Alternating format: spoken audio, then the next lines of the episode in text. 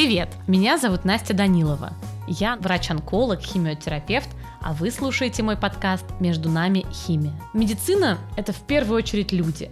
И мне очень хочется рассказать об этих людях. О пациентах, которые сталкиваются с тяжелым диагнозом, о врачах, которые помогают пациентам бороться, об ученых, которые двигают медицину вперед. Потому что без людей медицины не существует. Важно помнить, что и пациенты, и врачи – живые, интересные, классные, самоотверженные люди. Поэтому я говорю с ними. Изначально этот выпуск мы записали на английском языке, но перевели на русский, чтобы его могло услышать как можно больше людей.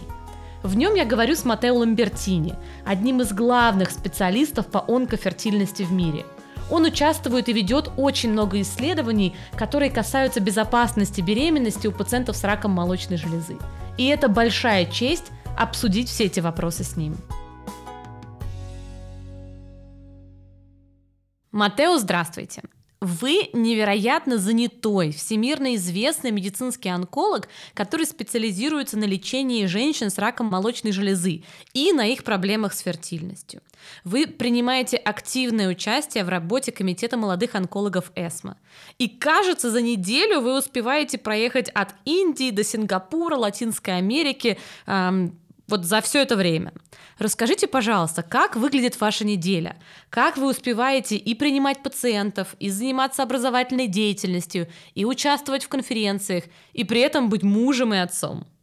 Да, большое спасибо, Анастасия. Мне очень приятно принять участие в подкасте. Но не уверен, что смогу дать вам правильный ответ на этот вопрос. Я действительно люблю свою работу и прикладываю много усилий. Я доцент кафедры медицинской онкологии. И с одной стороны занимаюсь образованием и исследованиями, а с другой – клинической практикой. Особенно в области рака молочной железы у молодых женщин.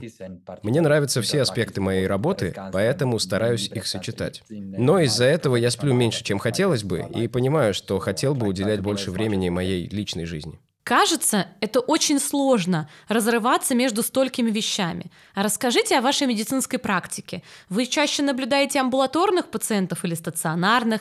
Это люди с метастатическим раком или местно распространенным? Расскажите о ваших пациентах. Да, я в основном принимаю амбулаторных пациентов, то есть в основном провожу консультации по раку молочной железы. И скажу, что я встречаю пациентов разных возрастов, но половина моей практики – это молодые женщины. В моей больнице есть стационар, но там я дежурю только в ночную смену или в выходные. Ежедневно в стационар я не хожу, если там нет моих пациентов. Но помимо этого у меня сумасшедшая жизнь, потому что моя больница, она многопрофильная. И в ночные смены мне приходится работать и по другим болезням, не только как онколог, а как терапевт большая часть химиотерапии и всего остального, через что проходят пациенты с раком молочной железы, это все-таки амбулаторное лечение. На вашей практике какая самая частая причина госпитализации у ваших пациентов? Думаю, главная причина – токсичность лечения. Сейчас у нас есть, например, неоадъювантная иммунотерапия, которая может сочетаться с химиотерапией. И побочные эффекты иногда требуют госпитализации. Или фибрильная нейтропения. Хотя сейчас это достаточно редкое событие, но тем не менее может случиться. Или любое другое осложнение во время лечения. Еще бывают сложные пациенты, которым для проведения специальных диагностических или лечебных инвазивных процедур может требоваться госпитализация. Или пациент, которому нужно более эффективное обезболивающее, госпитализируется на несколько дней. Поэтому скажу, что такое может быть необходимо как на ранних, так и на поздних стадиях заболевания. То есть вы ведете как пациентов, которым требуется госпитализация из-за токсичности лечения, так и тех, у кого прогрессирует болезнь, и им тоже нужна госпитализация. Да, именно так. Важная часть работы врача-онколога – это консилиумы или туморборды, или мультидисциплинарные встречи. Расскажите, как они проходят у вас в больнице. Консилиум необходим для лечения любого вида рака. И это действительно ключевой и важный момент для рака молочной железы. Если мы обсуждаем сложные случаи, например, молодых женщин с раком молочной железы или когда он диагностирован во время беременности, что еще более сложно, конечно, мультидисциплинарное обсуждение – это ключевое. В нашем учреждении каждый вторник мы проводим такие консилиумы и обсуждаем все новые случаи, которые поступают к нам. То есть все случаи рака молочной железы обсуждаются. И это очень важно. А сколько пациентов вам удается обсудить за один такой консилиум?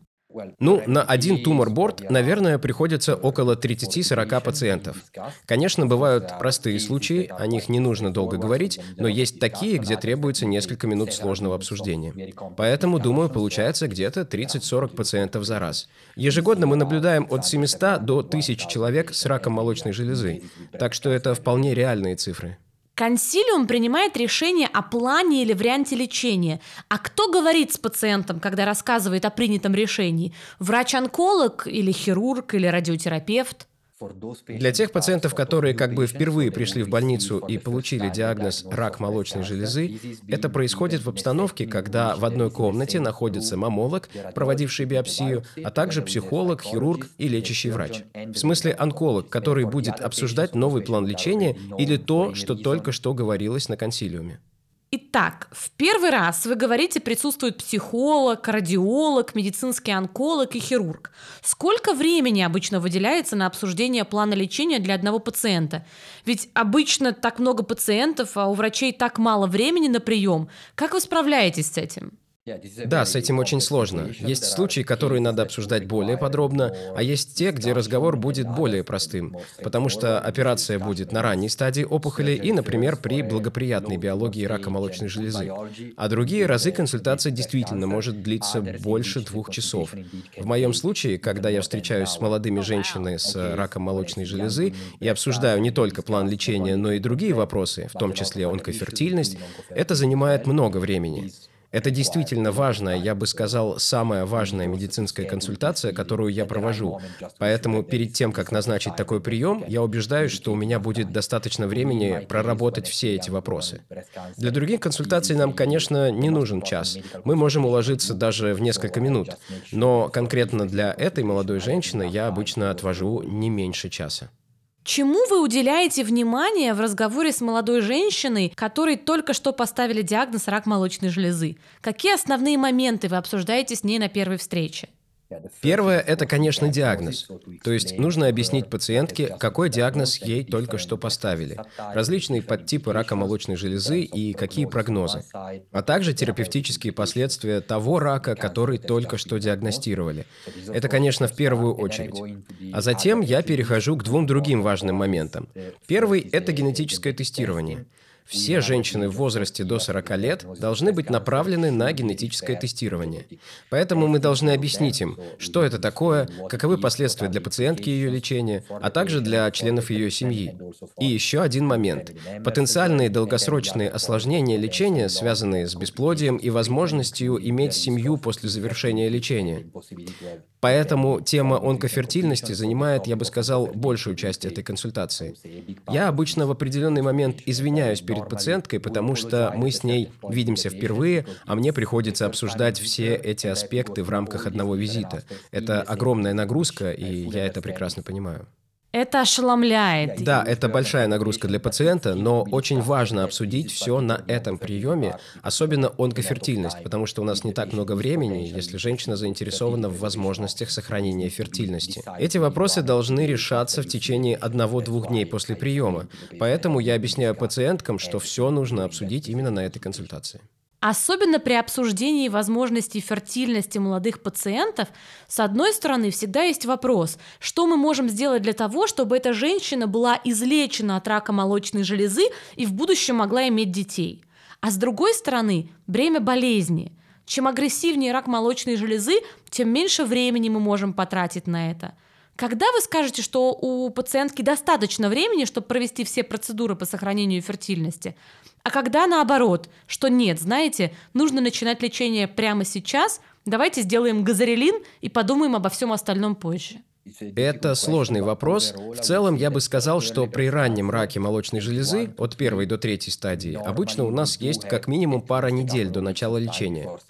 Я не знаю, как в вашей больнице, но в моей для проведения процедуры стадирования, установки порта, проведения внутривенного лечения и так далее, для организации всех этих процедур требуется минимум пара недель. Да, определенно. И главное, иметь хорошо организованное отделение онкофертильности. Что я имею в виду? Виду. Вот я сегодня вижу пациентку, завтра она говорит, что заинтересована в процедуре, и через два дня она уже начинает стимуляцию для сохранения эмбрионов в ооцитах. Если у вас есть такое отделение онкофертильности, то задержки в начале лечения не будет. Обычно для большинства наших пациенток у нас есть эти 2-3 недели. Совсем другое дело пациентки с лейкозом, с другими агрессивными гематологическими заболеваниями, где 2-3 недель не бывает. Но при раке молочной железы я бы сказал очень маловероятно, что у нас нет этого времени. Может быть, я не знаю, третья стадия очень агрессивная, трижды негативного рака молочной железы, может быть, очень агрессивная люминальная опухоль в третьей стадии. В этих случаях я менее уверен, что могу ждать 2-3 недели, поэтому стараюсь ускорить все процедуры. Тем не менее, это очень важный выбор, который пациентка должна сделать. И если есть сильная мотивация, я не считаю, что задержка на одну неделю ухудшит прогноз пациента. Поэтому очень важно хорошо организовать связь со специалистами по лечению бесплодия, чтобы не терять время. Вау, это невероятно, что у вас в центре есть специалисты по репродукции, которые работают вместе с вами. А так устроено по всей Италии? И всегда ли есть учреждения, куда вы можете направить пациентов? Мы называем это Hub and Spoke Model. Это когда есть центры репродукции с большой экспертизой в регионе. Успех сохранения фертильности зависит в основном от опытности центра. Поэтому мы делаем так. Центр репродукции, который в моем регионе находится в нашей больнице, имеет связь со всеми онкологическими отделениями по всему региону. Так что даже небольшие онкоцентры, у которых нет своих репродуктивных отделений, могут своевременно направить пациентов к нам. Никаких задержек не будет. Это вопрос организации процессов. Ого! Это очень здорово. И все покрывается страховкой для всех пациентов? В Италии государственная система здравоохранения, поэтому как только лекарство или конкретная медицинская процедура утверждается министерством, она распространяется на всех. Пациент не должен за них платить. Это очень круто. В России специалисты по лечению бесплодия, когда дело касается онкофертильности, к сожалению, пока не покрывались страховкой. Поэтому они актуальны только тем, кто может себе позволить оплатить сохранение – но даже для них это большое финансовое бремя. Поэтому приходится иметь с пациенткой два сложных разговора. Во-первых, нужно сказать им, что мы находимся в такой ситуации, когда вообще этот разговор необходим, что мы преследуем как бы задачу сохранения фертильности. А второй разговор о том, что мы не можем вам это обеспечить для вас бесплатно, и это тоже тяжелый разговор. Здорово, что у вас по-другому. А скажите, какой процент ваших пациентов, которые к вам обращаются, действительно идут на процедуру сохранения фертильности, а сколько отказываются? В моем центре, а также в других итальянских больницах, входящих в группу по изучению молочной железы, проводятся исследования, поэтому я могу ответить достаточно точно. Если мы консультируем 100 пациенток, то в конце примерно 20 из них пройдут процедуру консервации яйцеклеток и около 90 пациентов будут получать аналоги ЛГРГ. Получается, одна из пяти пациенток будет заинтересована в сохранении фертильности, но большинство из них, 9 из 10, пойдут на сохранение функции яичников что отличается от сохранения фертильности. Если мы зададим этот же вопрос специалисту по фертильности, проценты будут другими, потому что мы направляем к ним пациенток, которые уже заинтересованы в сохранении фертильности. Для них это примерно половина пациентов, которых они консультируют. Если же говорить о всех молодых женщинах в возрасте до 40 лет, которым ставится диагноз, это примерно одна из пяти. И с каждым годом этот показатель увеличивается. Поэтому мы стали спокойнее консультировать. У нас больше данных по безопасности, и мы, возможно, поэтому предлагаем пациенткам иные варианты, чем в прошлом. Я хотела сказать, что за последние годы подход врачей к обсуждению вопросов по сохранению фертильности, а также исходов беременности и их безопасности меняется. Но до сих пор остается много врачей, которые считают это опасным и говорят пациенткам, что риск рецидива очень высок, хотя это не соответствует действительности. Но пациенты боятся. Очень здорово, что вы просвещаете врачей в этом вопросе. Да, я думаю, мы сейчас затронули очень важную тему. В моей стране до сих пор существует множество заблуждений на тему фертильности и беременности. У нас тоже до сих пор отговаривают пациенток от беременности после рака молочной железы, потому что считают, что это плохо с биологической точки зрения. Якобы беременность повышает риск рецидива. Но в настоящее время у нас большое количество данных, в основном ретроспективных, но также и очень много крупных исследований, которые однозначно показывают, показывают, что при надлежащем лечении и последующем наблюдении все будет в порядке.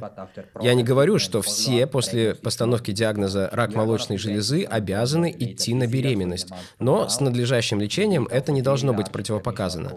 В конце этого года мы представим в Сан-Антонио данные очень большого исследования. 650 пациентов, в данном случае с BRCA, из разных стран, у которых была беременность после рака молочной железы. И там тот же вывод. При надлежащем лечении рисков из-за беременности нет. Нам не стоит отговаривать пациенток от беременности. Когда вы говорите с пациентами, что беременность безопасна, о каких сроках вы говорите? Через сколько лет после диагноза они могут спокойно беременеть? Мне кажется, тут два ключевых фактора для обсуждения. Возраст пациентки и риск рецидива. Чем моложе пациентка, тем дольше она может ждать. Чем выше риск рецидива, тем дольше я буду ждать. Но надо также учитывать, что существует интервал безопасности, связанный с предшествующим действием противораковых препаратов. Например, при химиотерапии необходимо подождать не менее года, иначе повышается вероятность осложнений при беременности. Для моноклональных антител, таких как антихер-2, нужно подождать 7 месяцев. Эндокринная терапия, тамоксифен, не менее трех месяцев, лучше шесть. Но ключевыми факторами являются возраст и риск рецидива. И если смотреть на исследование, в котором изучалась безопасность временного прекращения эндокринной терапии, это было временное прекращение после двух лет терапии, чтобы попытаться забеременеть, а затем вернуться к эндокринной терапии для завершения пятилетнего или десятилетнего курса лечения. По результатам этого исследования мы получили тот же вывод. У пациентки с высоким риском рецидива я буду ждать. Я определенно буду придерживаться пятилетнего, а может может быть и более длительного срока эндокринной терапии. Для пациентов с низким риском рецидива, первой стадии, хорошей биологией, думаю, сейчас у нас достаточно данных, чтобы рекомендовать потенциально возможность прервать лечение после двух лет эндокринной терапии и попытаться забеременеть, а затем вернуться к завершению лечения. Да, это очень важное исследование, и мы все были очень рады ему, и я тоже. Оно действительно дает больше данных о безопасности беременности у пациентов с гормонопозитивным раком молочной железы. Но остается все равно еще вопросы, решения которых у нас нету. У большинства пациентов в этом исследовании была вторая стадия заболевания, а пациенты с более распространенной стадией, например, третьей, меньше были представлены в этом исследовании. Для таких пациентов у нас есть возможность интенсификации лечения, например, ингибиторы CDK4-6 в этом сценарии. Как вы оцениваете риски именно этих, вот местно распространенных пациентов с точки зрения беременности в будущем?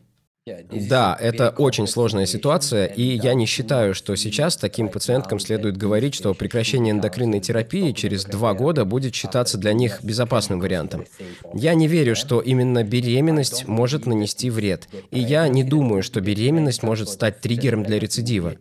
Я даже не верю, что прекращение лечения на один или два года увеличит риск рецидива.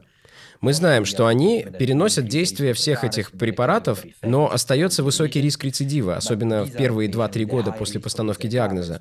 Поэтому мне не очень удобно обсуждать такой вариант с пациенткой с третьей стадией заболевания. И если вы посмотрите на анализ подгруппы исследования, то там около 25% с третьей стадии заболевания, четырьмя и более положительными лимфатическими узлами, и почти у каждой четвертой развился рецидив, даже при непродолжительном наблюдении в ходе исследования лечения. Это говорит о том, что у таких женщин высокий риск рецидива. И я думаю, нам следует еще подождать. Опять же, подождать не в плане лечения или беременности, а в плане самого заболевания, которое имеет более высокий риск рецидива по сравнению с первой стадией, и поэтому требует более длительного наблюдения. Да, вот именно об этом я и хотела сказать. Исследование действительно открыло окно для некоторых пациентов. Но все же, интерпретируя его результаты для этой конкретной группы пациентов, чем более запущенным было заболевание, тем тем менее комфортно мы будем себя чувствовать, говоря о прерывании гормонотерапии. И еще один вопрос, который у меня возник в связи с возможным вариантом фертильности и данными исследования. В исследование были включены пациенты в основном с HER2 негативными опухолями. Считаете ли вы, что у HER2 позитивного рака молочной железы есть какие-то отличия от HER2 негативного ну, в этом контексте? Я бы применил концепцию риска рецидива и к этой пациентке. Так, при первой стадии HER2 позитивного рака молочной железы, получившей адекватное лечение, я бы все равно применил бы результаты этого исследования. При более продвинутой стадии мне будет некомфортно прекращать лечение и идти к ранней беременности. В этом случае я бы подождал бы подольше. На мой взгляд, все зависит от возраста пациентки и риска рецидива. Эти два фактора должны учитываться в каждом конкретном случае. Однако мы должны держать в голове, что независимо от того, что мы обсуждали с пациенткой, она может решить продолжить планировать беременность. Мы можем предупредить, что у нее очень высокий риск рецидива, но все же планировать планирование беременности будет важнее, потому что рецидив является чем-то, что может случиться лишь гипотетически. Так что он может и никогда не случиться. Кроме того, пациентам с высоким риском рецидива мы должны четко объяснить, какие данные у нас есть, где нам удобно проводить процедуру, где нет, и почему нам неудобно это делать. Но если у вас есть пациентка, которая, что бы вы ей ни говорили, хочет придерживаться плана, я считаю очень важно помочь ей сделать это максимально безопасно. То есть в период вымывания, непосредственно перед попыткой забеременеть, нужно провести процедуру рестадирования. Чтобы не было неприятных сюрпризов, в первом триместре беременности, когда мы не можем проводить никакое системное лечение, в этих случаях и следует объяснить, что нам необходим период вымывания после завершения лечения. То есть это не может быть только один месяц после окончания приема тамоксифена. Иначе возможно тератогенное действие на беременность. Поэтому и в этих сложных случаях нужно помочь сделать это максимально безопасно. А у вас были пациентки, у которых рак молочной железы развивался во время беременности? Что труднее всего в общении именно с этими пациентами? Да, это очень-очень сложная ситуация, в которой помощь психолога крайне важна, потому что здесь вы обсуждаете не только рак молочной железы, новый диагноз, что для молодой женщины уже само по себе нечто очень сложное, нечто, чего она не ожидает в своей жизни, а тут еще и ребенок, которого нужно защитить от лечения, которое вы предложите пациентке, чтобы помочь ей пережить рак. Так что, безусловно, это очень сложная ситуация. На такую первую медицинскую консультацию вам понадобится не один час. И я думаю, что помощь психолога действительно очень важна и очень полезна для этого разговора, а также для тех, кто будет ухаживать за пациенткой, тех, кто будет окружать ее и помогать справиться с этой очень сложной ситуацией. Особенно в момент постановки диагноза или когда вы начинаете обсуждать варианты лечения. Я стараюсь понятно объяснить, что если мы на втором или третьем триместре, мы можем помочь пациентке провести безопасное лечение, правильное лечение ее заболевания и в то же время быть спокойным за ребенка. Это должно быть очень понятно пациенту, потому что сейчас у нас уже много доказательств того, что это так и что можно создать безопасные условия. Представим, что у нас есть молодая пациентка, которая находится во втором триместре беременности, и у нее развивается ранняя стадия рака молочной железы, который следует сначала хирургически удалить, а потом, возможно, проводить химиотерапию. Как вы поступите в этой ситуации? И проведете операцию на втором триместре, начнете ли адювантную химиотерапию сразу, или подождете, пока она родит ребенка? Я думаю, это важный момент. В 2015 году в New England Journal of Medicine вышла работа коллеги из Фредерика Маунтейн, в которой четко показано, что для когнитивного развития ребенка гораздо важнее срок беременности, чем воздействие химиотерапии. Это значит, что мы должны, насколько это возможно, избегать ранних родов. В такой стрессовой ситуации мы думали, что надо родить пораньше, чтобы провести химиотерапию в более безопасном безопасных условиях. Однако это не так. Воздействие химиотерапии во втором триместре не увеличивает риски и не ухудшает когнитивное развитие ребенка. Рисков развития пороков и большинства потенциальных осложнений нет. А вот преждевременные роды могут повлиять на когнитивное развитие ребенка. Так что в данном случае я бы все же пошел на химиотерапию на третьем триместре и постарался дотянуть до 37 недели, когда подходит срок родов, а не наоборот. А как бы вы поступили с пациенткой с HER2 позитивным раком молочной железы? Если мы знаем, что химиотерапию проводить безопасно, а вот анти-HER2 терапию, к сожалению, нет – это, конечно, очень сложная ситуация, особенно если вы диагностируете у пациентки распространенное заболевание, при котором антихер-2 терапия действительно является ключевой и должна проводиться с нулевого периода лечения. На ранних сроках все обстоит несколько иначе, так как во время беременности можно по-прежнему использовать антрациклиновую часть, а затем потенциально можно начать токсаиновую часть, без предшествующей терапии, до родов а после родов просто добавить антихер-2 препараты.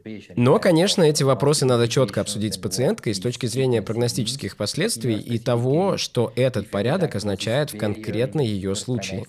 Если диагноз был поставлен очень рано, в первом триместре беременности, и из-за этого задержка с началом терапии составляет много месяцев, то необходимо объяснить, что потенциально это может иметь негативные последствия. Это должно быть совместное решение, при котором пациентка полностью информирована обо всех данных, которыми мы располагаем, и о возможности провести одно лечение, а другое отложить на после родов. Это очень тяжелый разговор и трудное лечение. Но у всех у нас есть пациентки, которые проходят через него, через роды и химиотерапию во время беременности, и со многими из них все в порядке. Они излечиваются от рака, рожают детей, и у них вырастают совершенно здоровые дети. Если у вас пациентки, которые возвращаются уже с детьми, к вам на прием приходят, и насколько их много – да, для медицинских онкологов. Мы не гинекологи, поэтому, думаю, не привыкли к тому, чтобы лечить каждый день пациенток с ребенком на руках, который родился уже после всего лечения. Я думаю, это лучшее профессиональное признание, которое мы можем получить. Это лучшее чувство, которое мы можем испытывать на консультации. Так что да, у меня есть такие пациентки, и мы призываем их приводить детей в клинику на последующие приемы, потому что действительно рады их увидеть. Да, именно так. Это чувство счастья, ощущение того, что действительно ты внес такой вклад в жизнь человека, это невероятно. Когда я вижу своих пациенток, у которых есть дети, это просто фантастика. Это одно из самых приятных чувств, которые может испытывать онколог. Но все же лечить молодых пациенток с раком молочной железы эмоционально очень сложно. Как вам удается одновременно и сочувствовать таким пациентам, и оберегать себя от выгорания, от их боли? В чем ваш секрет? Что ж, это еще один очень сложный вопрос. Я думаю, что для меня это очень полезно, что в моей рутине есть исследовательская работа. Она помогает мне сосредоточиться на том, что важно для моего пациента, что я могу сделать, чтобы ему помочь. Я могу выйти за пределы конкретных пациентов, которые есть в моей практике, потому что исследования, конечно, могут повлиять на людей во всем мире. И онкологические исследования, я бы сказал, это самая увлекательная область в медицине. И, как я часто обсуждаю со своими своими коллегами, я считаю важно, чтобы исследования были частью вашей работы. И это могут быть просто клинические исследования, а не лабораторные исследования или занятия фундаментальной наукой. Я говорю вообще обо всех исследованиях. Это, я думаю, помогает мне не только сосредоточиться, но и соблюдать баланс в своей повседневной жизни. О, это очень классная мысль. Вы как бы продолжаете помогать своим пациентам, но при этом сосредотачиваетесь на чем-то другом и как бы немного защищаете себя от эмоциональной вот этого вот бремя. Как вы вообще пришли в науку? Ведь не все медицинские онкологи занимаются исследованиями. Думаю, это случилось благодаря моему наставнику, Лючи Дель Мастро, из центра, в котором я был студентом. Она очень мотивировала меня на проведение исследований, которыми сама занималась в то время. Одно из них — исследование Promise Gym 6. Это одно из первых исследований, которое показало, что применение агонистов ЛГРГ во время химиотерапии эффективно для снижения риска ранней менопаузы. Я с большим воодушевлением занялся этим направлением. Я подумал, что это нечто выходящее за рамки только лечения, то есть помощь пациенту не только в лечении, но и в других аспектах. Это стало своего рода отправной точкой, и с этого момента я пытался более глубоко погрузиться в эту тему. Затем я проводил много исследований для докторской диссертации в других центрах в Европе и в США. И да, я думаю, что до сих пор, спустя много лет, я чувствую благодарность, что мой энтузиазм так поддержали. Это, наверное, главная движущая сила в тех делах, которыми я занимаюсь каждый день. Так что я очень рад своей работе, несмотря на то, что в некоторых случаях, как я уже говорил, она бывает психологически сложной. Но, тем не менее, я чувствую, что она важна, а исследовательская составляющая дает мне энергию, как и другие аспекты, ежедневная клиническая практика, например. А также, вы знаете, а, вот возможность поделиться своими исследованиями, своими данными с онкологами по всему миру и оказать влияние на кого-то, кто находится очень далеко, в Австралии или Новой Зеландии, и увидеть, что твои исследования повлияли на кого-то, кого ты даже не знаешь. Я думаю, это потрясающе.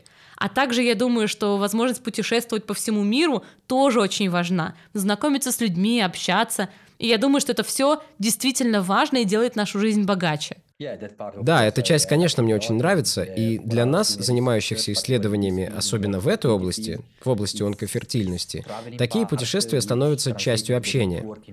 Это очень важно для того, чтобы иметь соратников и специалистов, которые могут внести свой вклад в исследования, проводимые в нескольких центрах. Очень-очень приятно получать электронные письма от пациентов, живущих в США или других странах, в том числе в Европе, что случается довольно часто, с вопросами о беременности, после рака или об онкофертильности.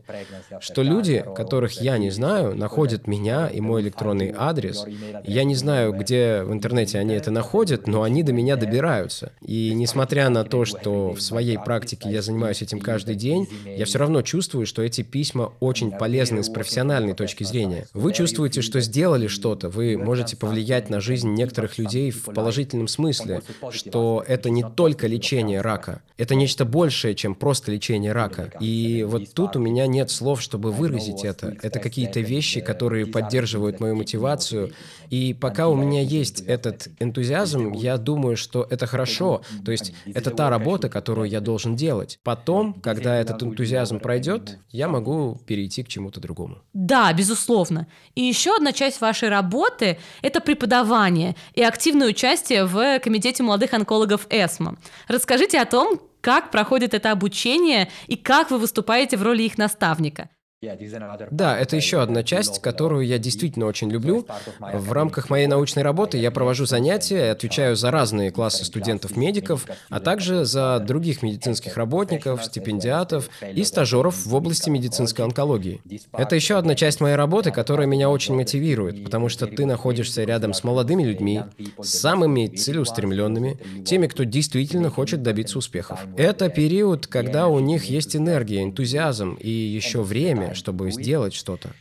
Поэтому в рамках Комитета молодых онкологов мы проводим много мероприятий для молодых людей, в том числе ориентированных на карьеру, таких как программа наставничества. Мы обсуждаем важность наставничества, мы даем возможность членам ESMO по всему миру получить доступ к перспективным, хорошим наставникам в других странах, которые могут помочь в исследованиях и других аспектах их карьеры. И да, это еще одна очень, я бы сказал, захватывающая часть моей повседневной жизни. В ближайшие два года мне еще не будет 40, так что я по-прежнему буду считаться молодым онкологом в соответствии с критериями ИСМО. Но в конце 2024 года я покину Комитет молодых онкологов ИСМО, поскольку у нас действует правило двухлетнего мандата на должность председателя. И мне посчастливилось и выпала честь возглавлять его в 2023 и 2024 годах. Так что у меня будет еще один год с переменами в жизни. Было ли это очень волнительным для меня? Да, я очень хорошо помню свой первый доклад на неитальянской конференции и даже помню свой первый в жизни доклад. Первый доклад на международной конференции или итальянской? Конференция, которую я помню, начну с итальянской. Я находился между получением диплома врача и поступлением в резидентуру по онкологии. То есть между этими двумя событиями был всего месяц, и я даже не был еще квалифицированным онкологом. И я помню, что я написал эту пятиминутную речь, а потом много-много месяцев готовился к выступлению. Я был в таком стрессе. В течение многих недель я думал, как же я смогу жить с таким волнением перед этой конференцией. Да, думая об этом, этом сейчас, когда у меня каждый день может быть по 2-3 конференции, я очень смеюсь, потому что это, как и все в жизни, конечно, просто вопрос тренировки. Вы просто привыкаете к этой специфической части своей работы. И когда была первая международная конференция, помню, что подготовка речи заняла у меня очень много времени. Тогда я был в Мексике, и пока я был на конференции Даны Фарбер, я встретил коллегу, которая серьезно занимается проблемой рака молочной железы у молодых женщин.